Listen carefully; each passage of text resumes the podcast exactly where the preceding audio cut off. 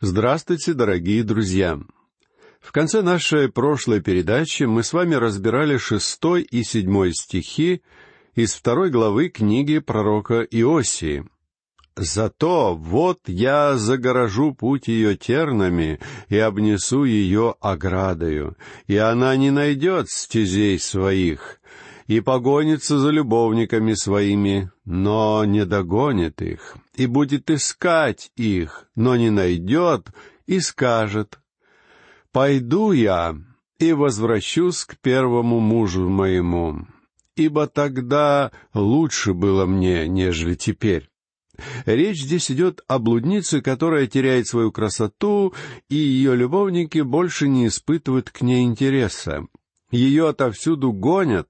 Именно это и произошло с Израилем, который забыл, кто все время заботился о нем, и обратился к идолам. Далее в стихах восьмом и девятом говорится: «И не знала она, что я... Я давал ей хлеб и вино и елей, и умножил у нее серебро и золото, из которого сделали истукана Ваала. Зато я возьму назад хлеб мой в его время, и вино мое в его пору, и отниму шерсть и лен мой, чем покрывается нагота ее». Бог говорит, что совершит суд над Израилем. Думаю, то же самое мы можем сказать и о нашей стране.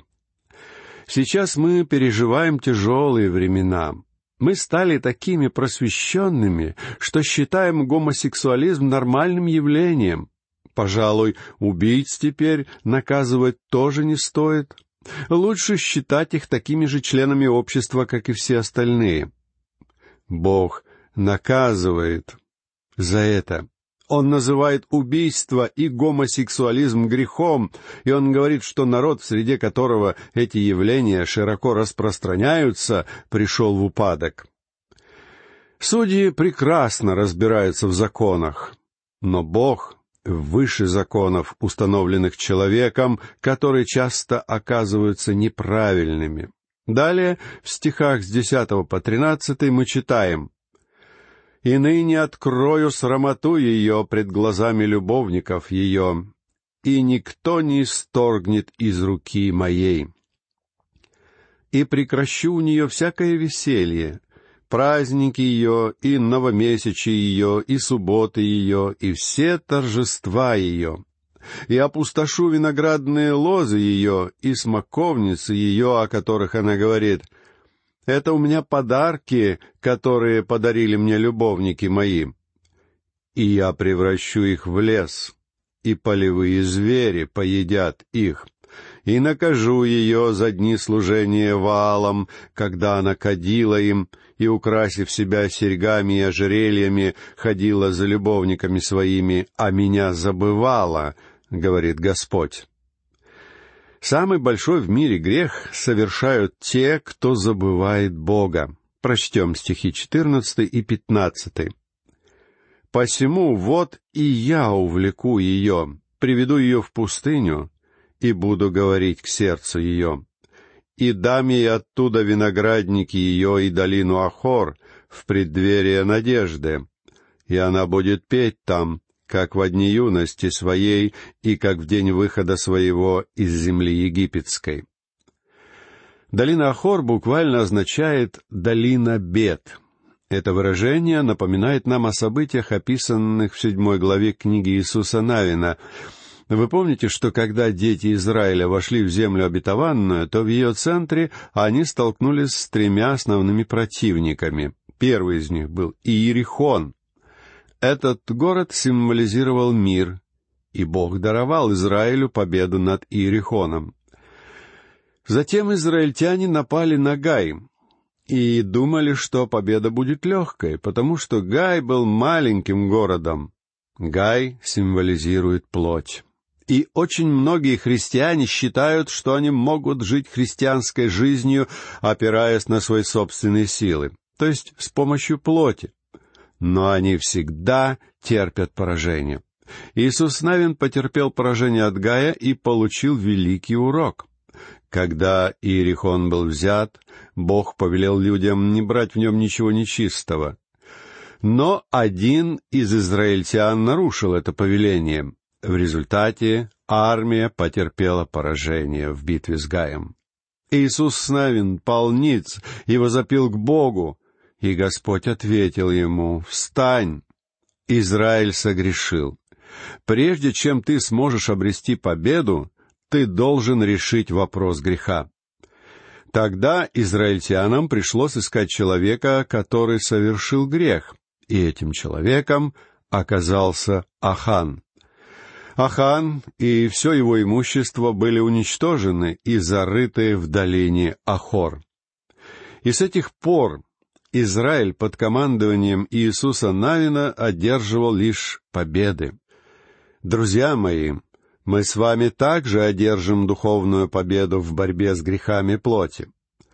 Долину Ахор в преддверии надежды. Здесь Бог говорит: «Я свершу суд над вашим грехом, но после суда для вас откроется прекрасная, удивительная надежда на будущее. И она будет петь там, как во дни юности своей и как в день выхода своего из земли египетской». Эти слова не осуществились до сих пор. Хотя Израиль снова обрел свою землю, это конкретный район недалеко от Сихема, недалеко от того места, где был похоронен Иосиф, все еще находится под контролем арабов. Исполнение этого пророчества еще ожидает своего часа. Наступает день, когда Бог благословит Израиль. Теперь обратимся к шестнадцатому стиху. «И будет в тот день, — говорит Господь, — ты будешь звать меня муж мой, и не будешь более звать меня Ваали». Слово «Ваали» связано с именем Ваала и переводится как «мой господин» или «мой хозяин». Израильтяне помещали истинного Бога на один уровень с Ваалом.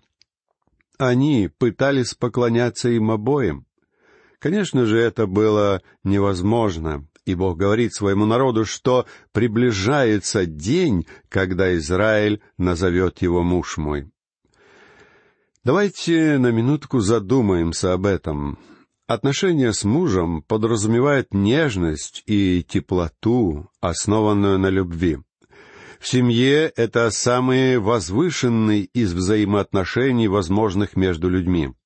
И самое прекрасное их выражение мы находим в «Песне песней» Соломона, где сказано: «Я принадлежу возлюбленному моему, а возлюбленный мой мне». Если ваши отношения в браке именно таковы, то у вас счастливая семья. Это означает, что вам не нужно ходить на семинары, где людям объясняют, что значит жить как муж и жена. Весь секрет в любви. И если нет любви, то нет ничего. Но если у вас есть любовь, у вас есть все. Вы преодолеете ваши финансовые проблемы, вы преодолеете личные разногласия, вы прекрасно воспитаете ваших детей, если только вы любите друг друга. Но если любви между вами нет, у вас ничего не выйдет. Друзья мои, как прекрасно, если между вами и Богом установлены такие же взаимоотношения. Мы можем прийти к Нему и сказать: «Я люблю тебя, я принадлежу тебе». В первом послании к Коринфянам, главе третьей, в стихах с двадцать первого по двадцать третий Павел говорит: «Итак, никто не хвалится человеками, ибо все ваше, Павел ли, или Аполлос, или Кифа, или мир, или жизнь, или смерть, или настоящее, или будущее, все ваше. Вы же Христовы, а Христос Божий». Друзья мои, можете ли вы назвать Христа своим? Принадлежите ли вы Ему? И принадлежит ли Он вам? Если да, то более прекрасных взаимоотношений не существует. Израиль тоже однажды скажет Богу: «Ты муж мой». «И не будешь более звать меня Ваалем». Как мы уже знаем, слово «Ваале» связано с отвратительным идолом Ваалом, и означает оно «мой господин». Вспомним слова Господа Иисуса, записанные в Евангелии от Матфея, главе седьмой, в стихах с двадцать первого по двадцать третий. «Не всякий, говорящий мне «Господи, Господи», войдет в Царство Небесное, но исполняющий волю Отца Моего Небесного. Многие скажут мне в тот день: «Господи, Господи, не от Твоего ли имени мы пророчествовали, и не Твоим ли именем бесов изгоняли, и не Твоим ли именем многие чудеса творили?» И тогда объявлю им: «Я никогда не знал вас, отойдите от меня, делающие беззаконие». Друзья мои, самое важное — это личные взаимоотношения с Господом Иисусом Христом. И говорить банальности о том, что Он ваш Господь и что вы очень много для Него делаете, отнюдь недостаточно. Вспомните, что Он сказал Симону Петру на берегу Галилейского озера: «Любишь ли ты меня?» «Любите ли вы Его?» Теперь прочитаем семнадцатый стих. «И удалю имена Ваалов от уст ее, и не будут более вспоминаемы имена их». Само имя Ваал будет забыто. Израиль отвратится от идолослужения. восемнадцатый стих гласит: «И заключу в то время для них союз с полевыми зверями и с птицами небесными, и с пресмыкающимися по земле, и лук, и меч, и войну истреблю от земли той, и дам им жить в безопасности». В тех местах, точно так же, как и у нас, есть много видов животных, которые находятся на грани вымирания. Некоторые из них полностью исчезли с лица земли. Бог сотворил животных и поселил их в определенной местности. У них есть право жить в этом мире, и в будущем Бог заключит с ними завет. В тот день, который мы называем словом «миллениум», лев и агнец будут мирно жить рядом. Сейчас люди начали обращать внимание на экологию и на животный мир. Вы когда-нибудь обращали внимание на то, как Бог относится к животным в Библии? Бог бережет также саму землю. Он говорит о благословении земли. Но человек загрязняет то, что находится вокруг него. Человек грешен не только внутренне, он заражает грехом все, к чему прикасается. Как-то солнечным днем я ехал по пригородному шоссе, и по обе стороны дороги я видел яркое сияние, переливавшее со всеми цветами радуги. Я никогда прежде не видел ничего подобного. И знаете, что это было? Это были горы разбитых пивных бутылок, в которых отражалось солнце. Человек загрязняет любую среду, в которой он появляется. Но Бог говорит, что Он позаботится о земле. И я благодарю Его за это, потому что мне кажется, что человек не способен позаботиться о земле сам. Теперь прочитаем девятнадцатый и двадцатый стихи. «И обручу тебя мне навек, и обручу тебя мне в правде и суде, в благости и милосердии, и обручу тебя мне в верности, и ты познаешь Господа». Если вы женатый мужчина, то вы, конечно, помните вашу супругу юной девушкой. Какой она была красивой, и как вы ухаживали за ней. Вы говорили ей столько нежных слов. Вчера вечером мы сидели вместе с моей женой во дворе нашего дома и беседовали о том, что приближается наша старость. Я смотрел на нее и готов был сказать, что она постарела, так же, как и я. Но я помню ту девушку с волосами цвета вороного крыла и со жгучими карими глазами. Мы всегда становимся такими сентиментальными, когда вспоминаем те дни. Она была школьной учительницей, а я молодым проповедником.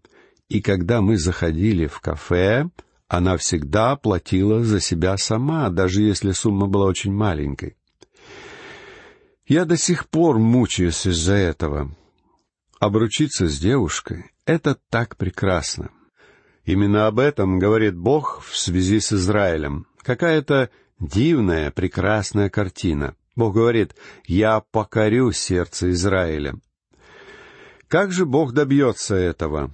Он говорит: «Обручу тебя мне в правде и суде, в благости и милосердии». Вот видите, милосердие было частью также и закона Моисея. Любовь присутствовала в законе точно так же, как в любви присутствует закон. Их невозможно полностью отделить друг от друга. Именно поэтому я не считаю, что сегодняшнее возвращение Израиля на его землю — это исполнение пророчества. Бог говорит, что когда Он обручит себе Израиль и приведет его обратно в свою землю, то это произойдет в правде и суде, в благости и милосердии. Но сейчас Израиль подобен любому другому народу. Многие считают, что израильтяне слишком жестоки, но само их выживание зависит от сильной системы обороны. Они вернулись в землю Израиля не во исполнение пророчества. Хотя они возвратились в землю, они не возвратились к Господу. Когда они подлинно обратятся к своему Богу, они обретут благословение. «И обручу тебя мне в верности». Они никогда не были верными в прошлом. Фактически, они вели себя так же, как ведут себя отпавшие церкви в наши дни. «И ты познаешь Господа». Сегодня они его не знают. Теперь прочтем стих двадцать первый. «И будет в тот день, я услышу, — говорит Господь, — услышу небо, и оно услышит землю». Выражение «в тот день» — это специальный термин, который обозначает последние дни в применении к израильскому народу. Время великих бедствий и пришествия Христа для установления Его Царствия на земле. «Услышу небо, и оно услышит землю». Тогда небо и земля придут в гармонию. Следующий, двадцать второй стих, гласит: «И земля услышит хлеб и вино и елей, а сии услышат Изреель». Изреель означает, что Бог рассеет их, но в тот день снова соберет вместе. Стих двадцать третий. «И посею ее для себя на земле, и помилую непомилованную, и скажу не моему народу: ты мой народ, а он скажет: ты мой Бог». Эти последние два стиха основаны на игре слов с именами детей Гомери. Бог не только снова соберет их, они также перестанут быть Ло-Рухамой, непомилованной дочерью блуда. Бог смилуется над ними.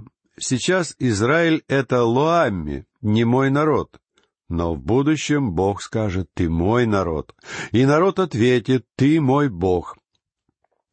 Но сегодня израильтяне этого не говорят. Они не обращаются к Богу. Это пророчество относится к периоду миллениума.